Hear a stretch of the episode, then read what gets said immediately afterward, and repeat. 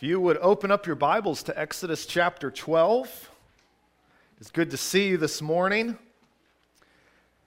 That song, Sovereign, is kind of the capstone of this series.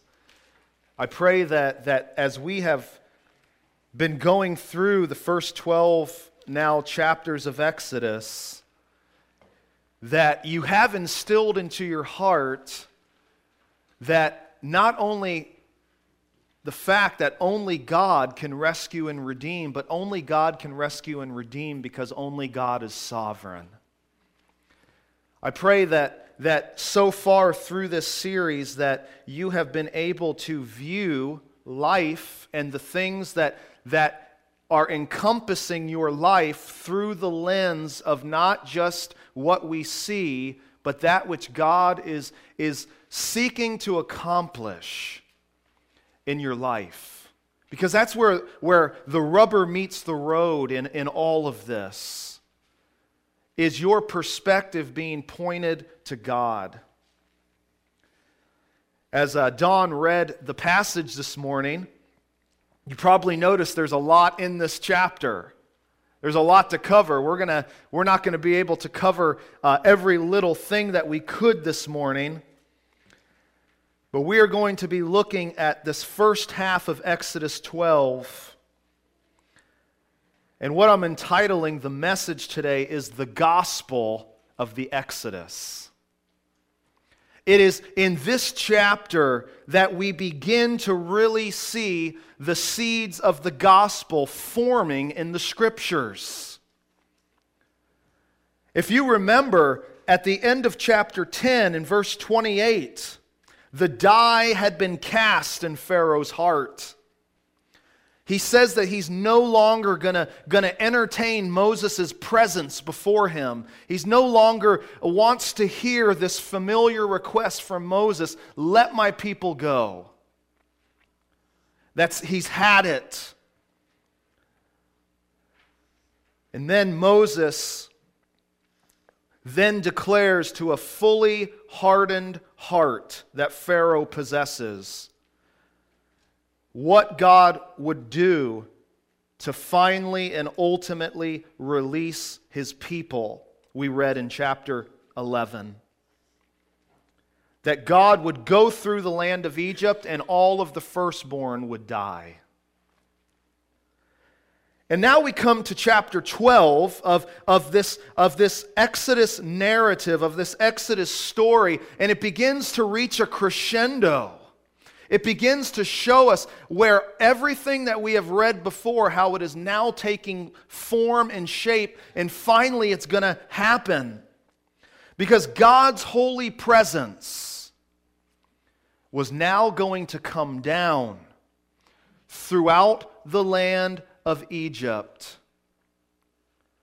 And the people, in order to be spared from the holy presence of God in the land of Egypt, to be spared from his holy wrath and his judgment, there had to be a substitution that would take place. There had to be a protection, a barrier between sinners and a holy God. You see, the seed of the gospel that was planted in Genesis 3, that a Redeemer would come, we start to see shoots of that seed blossoming in Exodus 12. God is about to do something.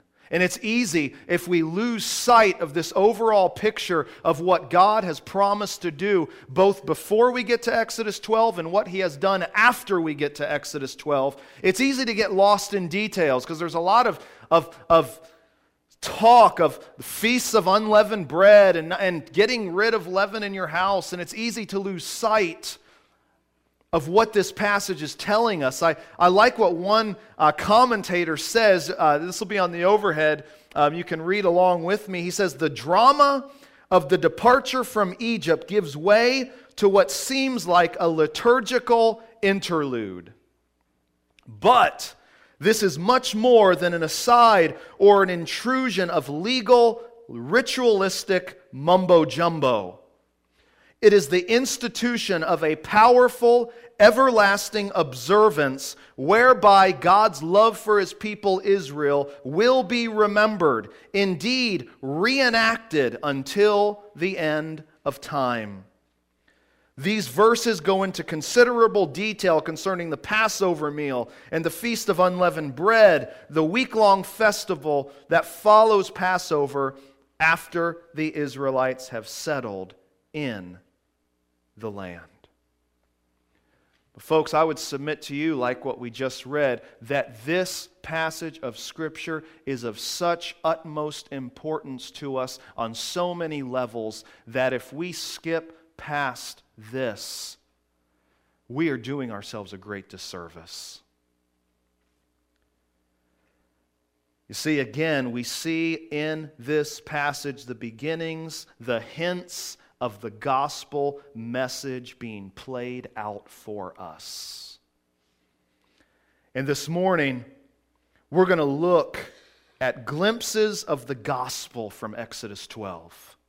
Glimpses of the gospel of what God has done for his people, and also glimpses of the gospel of how we are to live purposefully in the light of the gospel that Jesus has bestowed upon all of us.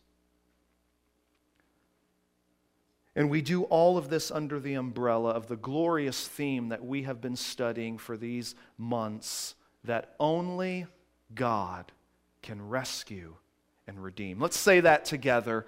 Only God can rescue and redeem. Are you thankful for that redemption this morning? Let's pray. Father, we ask you to speak to our hearts. God, would you renew our perspectives? Father, where the cares and concerns of this world have fogged up our glasses, so that we no longer are beholding the beauty and the reality of Jesus for us. We are no longer living that out with the same clarity that we once did. Father, would the Holy Spirit come and unfog those lenses? Would we, starting as we leave the doors of this auditorium, be renewed to live purposefully in response to God for us? Lord, would we see that what we read in Exodus 12 and the deliverance that you are giving your people, God, it is but a picture of the greater deliverance that Jesus has purchased for us. God, open our eyes this morning. Would you work past the barriers that we have erected in our hearts? Lord, would the seeds of the gospel go and be implanted upon our hearts, our ears, our minds. In Jesus' name, amen. This morning we are going to look at several glimpses of the gospel, both in coming to the gospel for the first time and returning to the reality of the gospel in our Christian lives over and over again. And I want to just start reading in verse 1, and we're going to read to verse 6, and then we're going to talk about this first section. But follow along with me. If you are using a black Bible that's provided for you in your chair, I'm on page 53, towards the beginning of the Bible. I want everyone to look along. It says, "The Lord said to Moses and Aaron in the land of Egypt, 'This month shall be for you the beginning of months. It shall be the first month of the year for you. Tell all the congregation of Israel that on the 10th day of this month every man shall take a lamb according to their fathers' houses, a lamb for a household. And if the household is too small for a lamb, that he and his nearest neighbor shall take according to the number of persons. According to what each can eat, you shall make your count for the lamb. Your lamb shall be without blemish, a male, a year old. You may take it from the sheep or from the goats. And you shall keep it until the 14th day of this month, when the whole assembly of the congregation of Israel shall kill their lambs at twilight.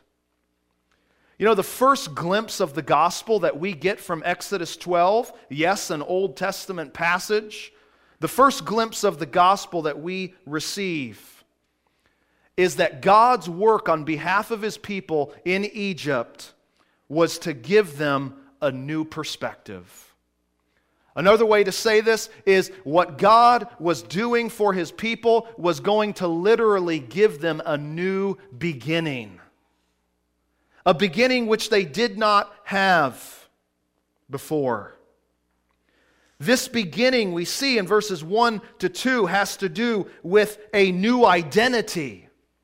They were no longer to be thinking the same way as a result of what God said He was about to do for His people. This event was to define Israel so much that God was literally changing the calendar for the sake of His people. It says in verse 1 that the Lord says this to Moses and Aaron in the land of Egypt. The interesting thing here is the people were still in the land of Egypt. This is still a going forward by faith because it had not occurred yet.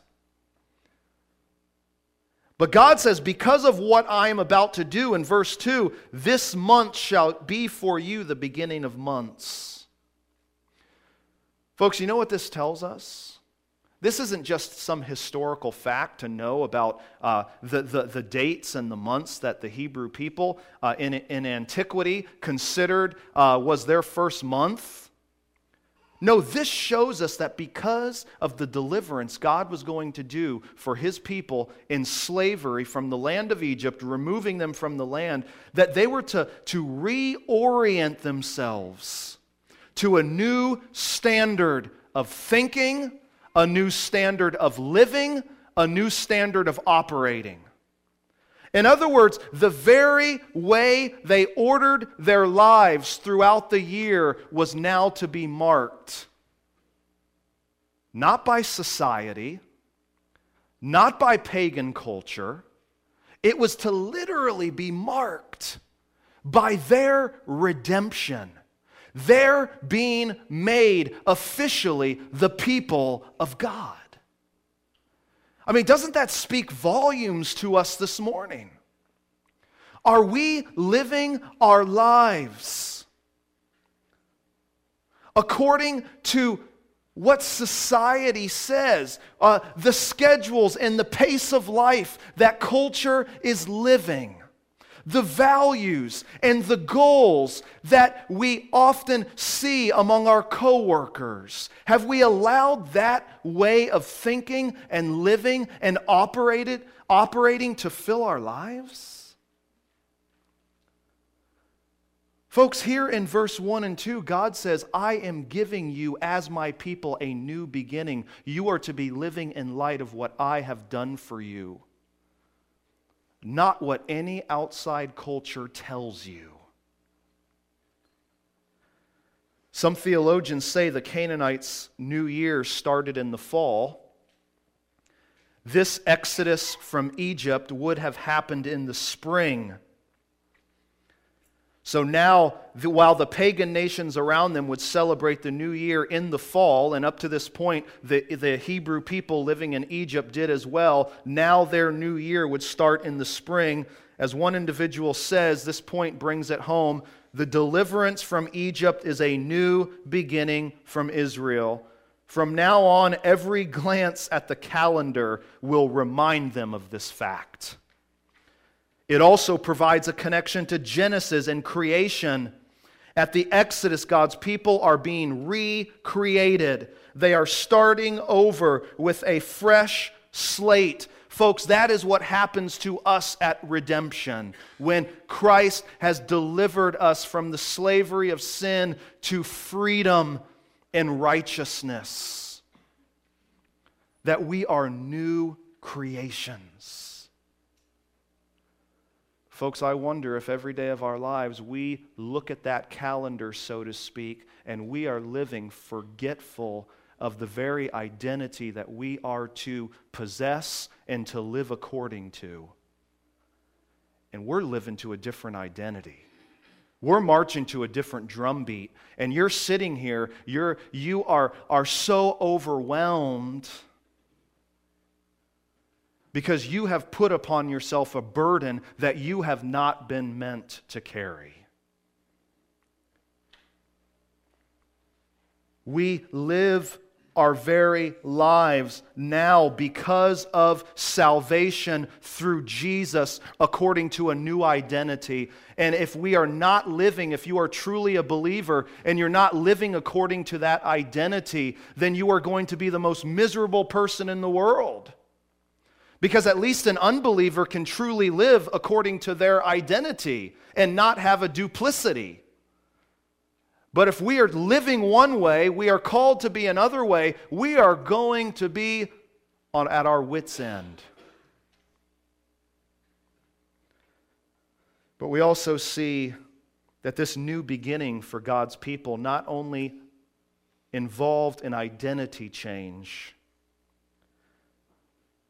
this new beginning involved a great deliverance. You see, without deliverance, there would be no reality of verse 2 taking place.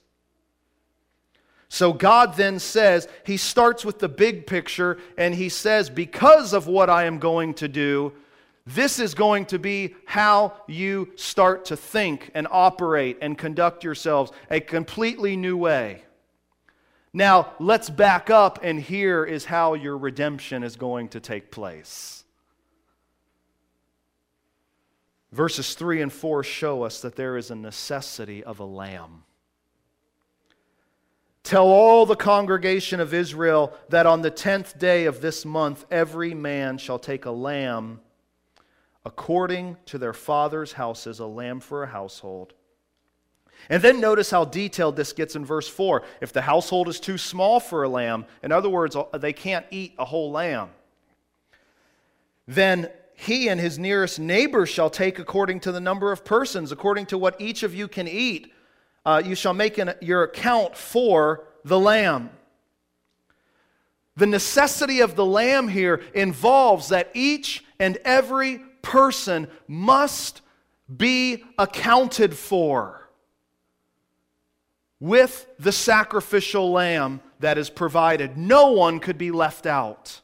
If anyone was left outside of this lamb and the covering that it provides, then they would be exposed to the judgment of God. We also see here that while everyone must be accounted for, there would be no one too small or too great that God would overlook. It doesn't matter if your family is small. It doesn't matter if your family is large. Everyone must partake of this lamb. Then I want you to notice another thing in these two verses. The people must all come together. In verse 3, you see that word congregation. This is the first time that this word is used to describe God's people. It's used all over the place throughout the rest of the Old Testament. But you say, why do you bring that out? I bring that out because God has been fulfilling, as we've talked about in Exodus, the reality He promises Abraham, that the people are going to be fruitful and multiply. Because of what God is doing in redeeming His people, they are going to become God's people as a community. And this is the first time that this word is used, showing us that something new is happening. The people are not just going to be the children of Israel. They are going to be a congregation. They are a community. And they are to provide for one another.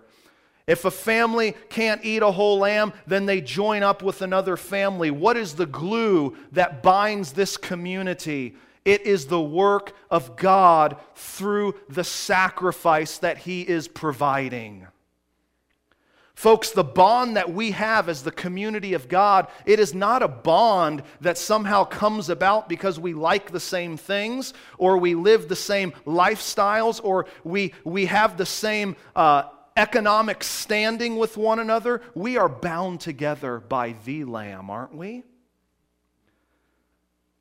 And in that binding, we become a true community that has its source in Jesus Christ. There is no one that is a part of Jesus Christ that should feel, well, somehow I'm the outcast. Somehow I don't measure up. Because it is the Lamb that binds us. But then we talk about how crucial, if this Lamb is of such necessity that every single individual, every single household must be accounted for by partaking of this Lamb. We better know more about this Lamb, shouldn't we? Look at what verse 5 and 6 say. Your lamb shall be without blemish, a male, a year old. You may take it from the sheep or from the goats. You shall keep it until the 14th day of this month, when the whole assembly of the congregation of Israel shall kill their lambs at twilight. See, folks, deliverance was by necessity of the Lamb. But deliverance would only be accomplished through the perfection and the preparedness of the Lamb. So not just any lamb will do. It's not just a haphazard, okay, I'm going to go out to the flock and hurry up and just grab one. It's not a matter, I'm just going to go out to the flock and get the one that's the most straggly, the one that's the skinniest, the one that is going to not really cost me that much. See, this word without blemish and without default, it has the idea of a whole, a perfect, a lamb that is complete. In other words, there's not any defects that would make that lamb not be complete, whole. And it's so interesting that this word, without blemish, it's used many times in Leviticus, that the sacrifices that the people were to offer to God would be without blemish. But folks, we see a picture of the gospel here, because this very word, without blemish, also deals with without blemish in a moral sense. Did you know the first two times this word is used, the first time it's used in Genesis 6:9, that Noah was a righteous man? The second time it's used is in Genesis 17, where God tells Abraham, I want you to walk before me and be blameless. So not only do we have this word full of meaning that this lamb was to be perfect or complete from a physical aspect, but we also see hints that whatever this ultimate deliverance, whenever it would come, from whoever it was that promise of Genesis 3:15, it would have to be ultimately of a moral blamelessness, a perfection that none of us have. This passage again points us to Jesus. Like one theologian said, it's not that having a chipped ear, it's not that having a lamb that was spotted or off-color, that was physically with blemish, it's not that the meat's going to taste any different, is it, at this Passover? That's not why Jesus says, pick a lamb without blemish. He is pointing the people to a greater reality. That as God is perfect, so He requires perfection. How many times in my life, and I think how many times probably in your life too, do you find yourself falling short of that righteous standard that God lays out for us? Folks, during those times of imperfection, do you look to the perfection of the Lamb that was perfect on your behalf and just praise Jesus for that? You see, I think so many times in our Christian life, we are living trying to somehow be that perfect one, And because we cannot, that doesn't draw us closer to Christ. That moves us farther away from him, and that's all wrong. Because just as God would provide the way for Israel's deliverance, so he has done ultimately and finally and completely through the deliverance of Jesus. Amen?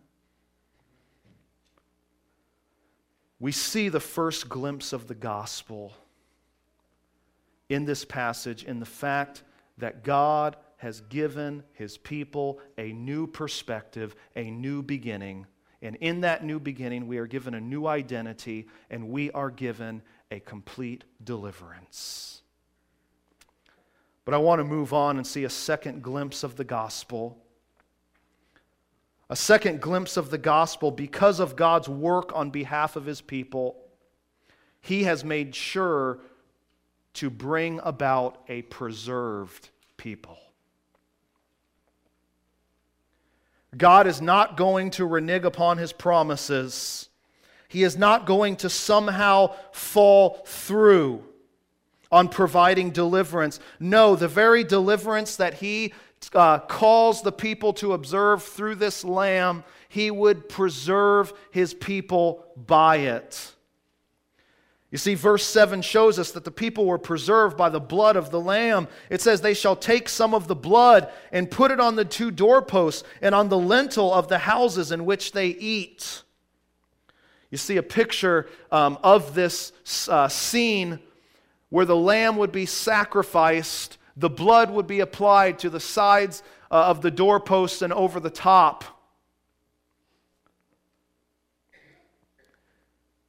This blood would cover the families that were in those houses. Not only is this a significance that this was a sign that the Israelites were God's covenant people.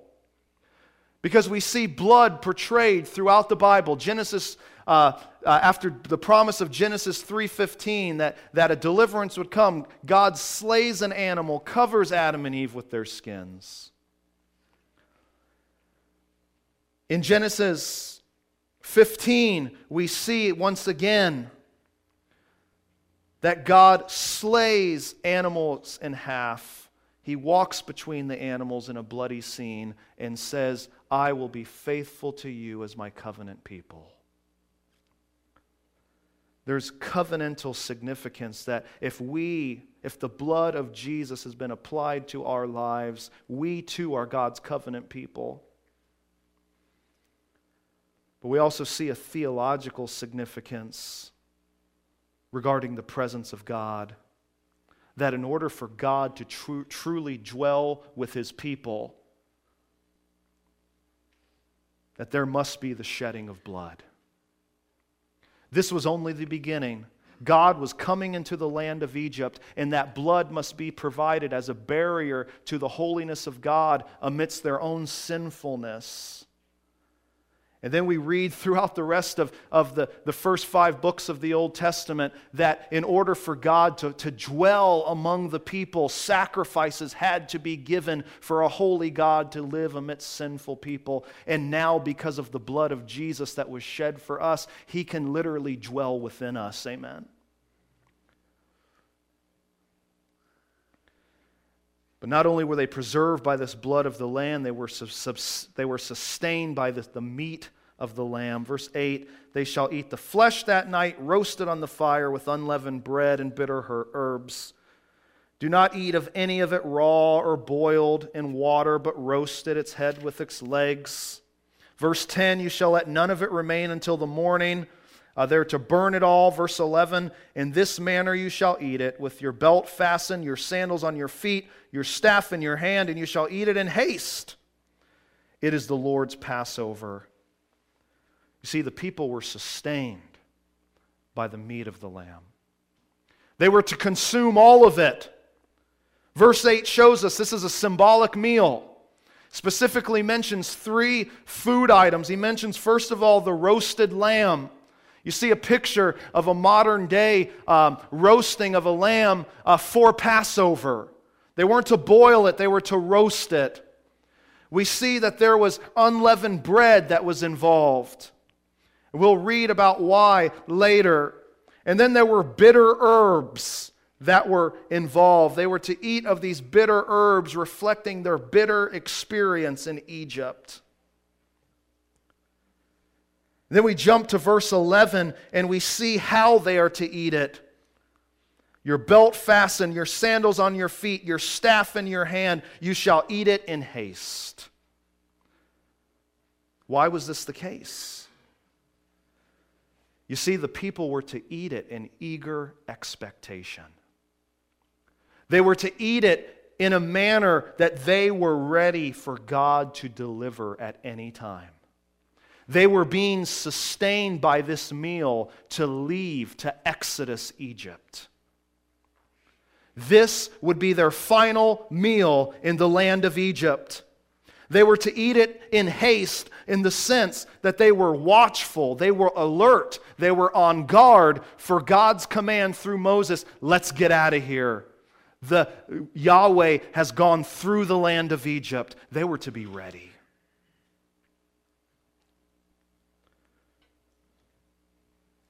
Folks, I wonder if that describes us as God's people. As we know that Jesus has granted us spiritual deliverance, but are we on watch? Are we on guard? Are we ready for God to act, to reveal Himself in this world?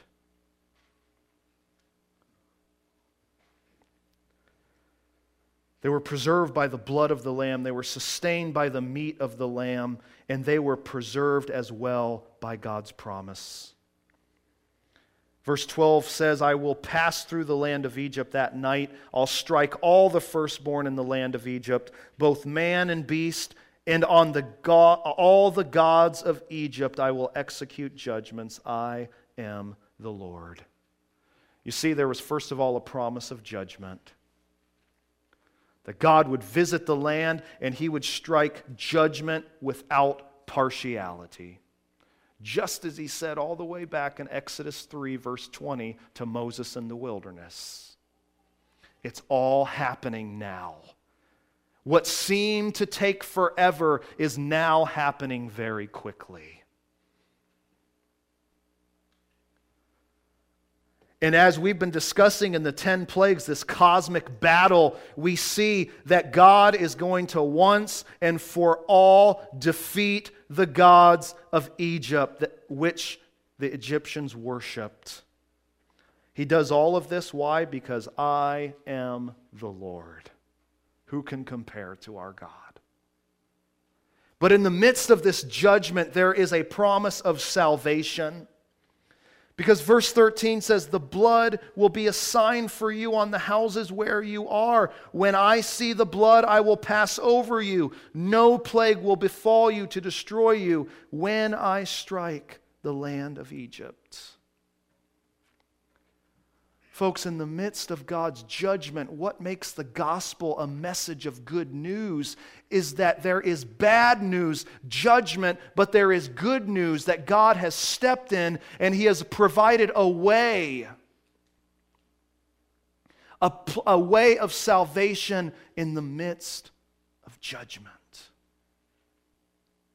You see, folks, we can't get to the good news unless we realize the bad news.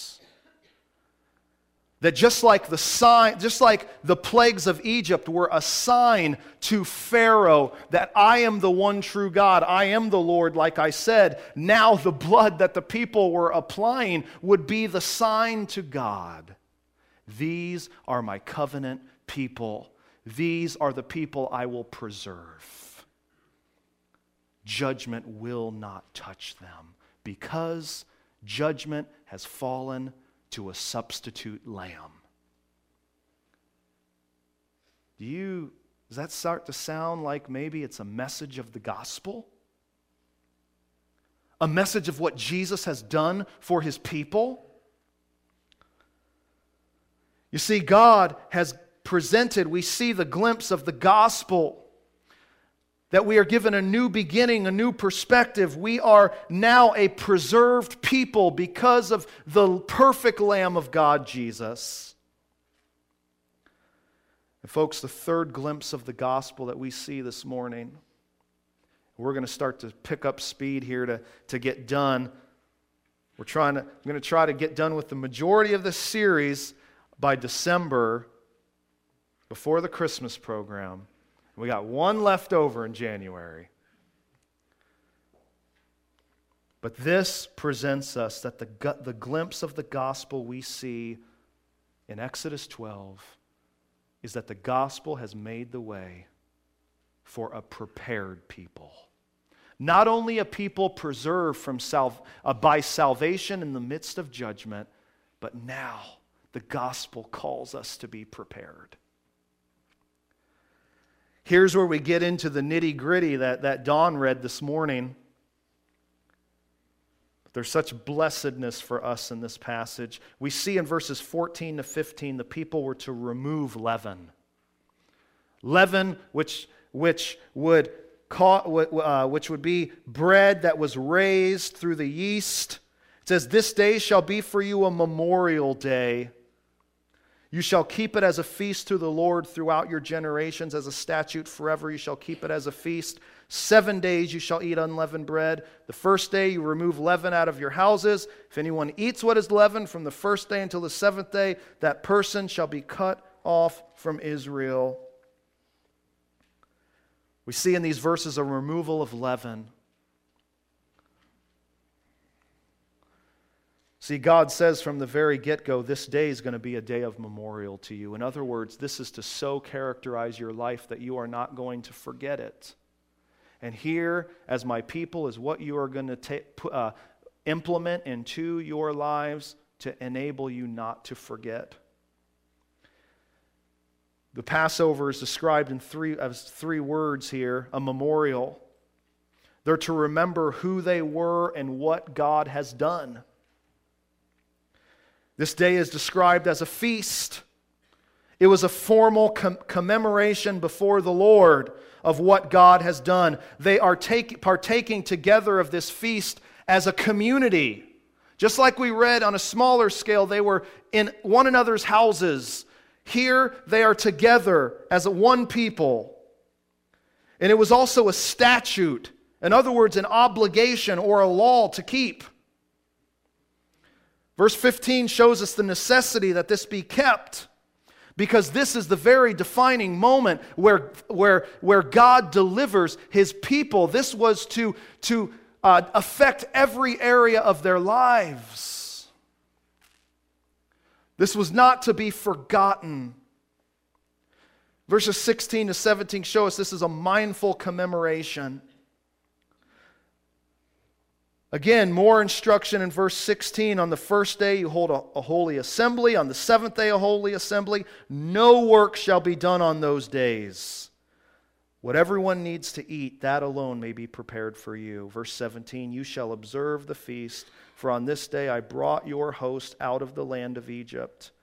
Observe this day throughout your generations as a statute. Folks, what I want to bring out today from this was a mindful, purposeful commemoration. If you want to look at, we don't have time to unpack this, a New Testament equivalent of this, we know it's the Lord's Supper. But we see here a proactiveness that the people, in removing all of the leaven from their house, they had to be sure before this week-long festival was celebrated that it was all removed. They were to be purposeful that no work would be done that entire week.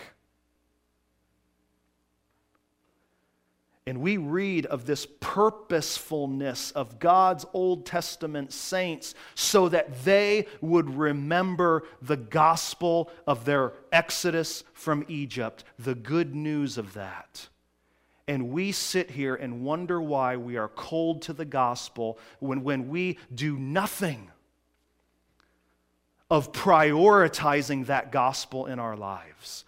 We do nothing of seeking to prepare our hearts, to remove the clutter of our lives, to be mindful of Him. And then we wonder why the gospel is not taking root and changing our lives. Are we this purposeful in our Christian lives? Sure, we don't celebrate a week-long feast, but the principle that the Old Testament portrays for us, a greater reality through Christ of how we are to respond to what Jesus has done for us. How purposeful are you in keeping at the forefront of your mind the good news of the gospel of our exodus from the slavery of sin? The people were to be careful in this observation. Verses 18 to 20 again, talks about verse 18, when it's to be celebrated. Verse 19, 7 days no leaven is to be found. That person will be cut off from the congregation. In other words, this was a really big deal. I wonder if we are living today as if we are cut off from God's people and have no hope. Verse 20, you shall eat nothing leavened in all your dwelling places. You shall eat unleavened bread. This was a careful observation. Do you want to see a New Testament equivalent? Again, 1 Corinthians 5, 6 to 8. Dealing with a church in Corinth that was slack in their spiritual watchfulness. They were letting sin run rampant in the church. What does Paul say? Your boasting is not good. Do you not know that a little leaven leavens the whole lump? Cleanse out the old leaven that you may be a new lump, as you are really are unleavened. For Christ, the Passover lamb, has been sacrificed. Let us therefore celebrate the festival, not with the old leaven, the leaven of malice and evil, but with the unleavened bread of sincerity and truth. There you have what Exodus 12 is pointing us to. And folks, we don't celebrate a week-long festival. We celebrate the freedom and the graciousness of our saving God every day of our lives. And if we are letting sin run rampant in our hearts, sin run rampant in our families, sin run rampant in our church, then we are not living as God's people. Maybe today you need to go home and remove the leaven. But then that leads us just real quickly to the last glimpse of the gospel, that the gospel not only has preserved the people, the gospel not only calls us to be a prepared people, but we are to respond as a purposeful people.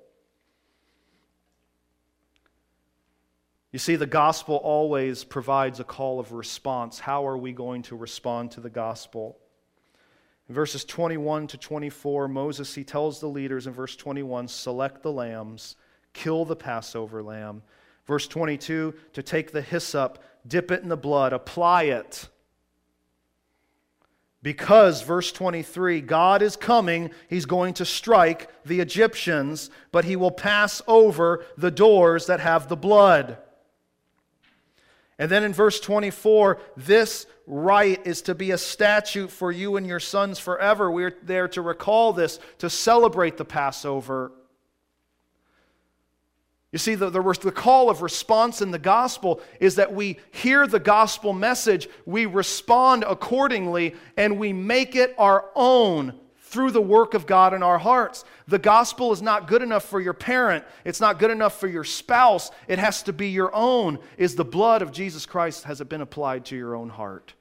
And if it has, are you living out of it? Then the people were to remember. Verse 25, God is going to bring them into a new land. And guess what? And we're going to talk about this in future passages. Children will be involved that want to know the meaning of what they, the parents, are doing. Why are we doing this long celebration? And verse 27 gives us the answer that the parents are to give. It is a sacrifice of the Lord's Passover, for He passed over the people of Israel in Egypt. He struck the Egyptians, but spared our houses. Folks, I wonder how many of our children today, if you have kids still living in the home, I wonder how many of our children are looking to us for spiritual instruction and guidance, and we're just simply not giving it to them. I'm not talking about how to be a better kid, how to be a better adult. I'm not talking about moral lessons. I am talking about the foundation of their faith. They're looking at us saying, are they living out? If this Jesus is so important, are they living out the reality of what Jesus has done for them? Because if they're not, I'm certainly not. You see, the people in verse 28, they respond in obedience. Everything the Lord commanded, they did. Folks, that's an indicator of being bought with the precious blood of Christ. A life out of response to the gospel that is lived in obedience. Are we doing that this morning? Can I ask you this morning, if it is true that only God can rescue and redeem, if it is true that Jesus has done a work in your heart, how well are you remembering that work this morning? How has it practically changed your life, the way you structure your week, the way that you look to God in prayer and dependence in the midst of difficulty? How has it tangibly affected your everyday life if you claim that blood of Jesus has been applied to the walls of your heart? Let's pray.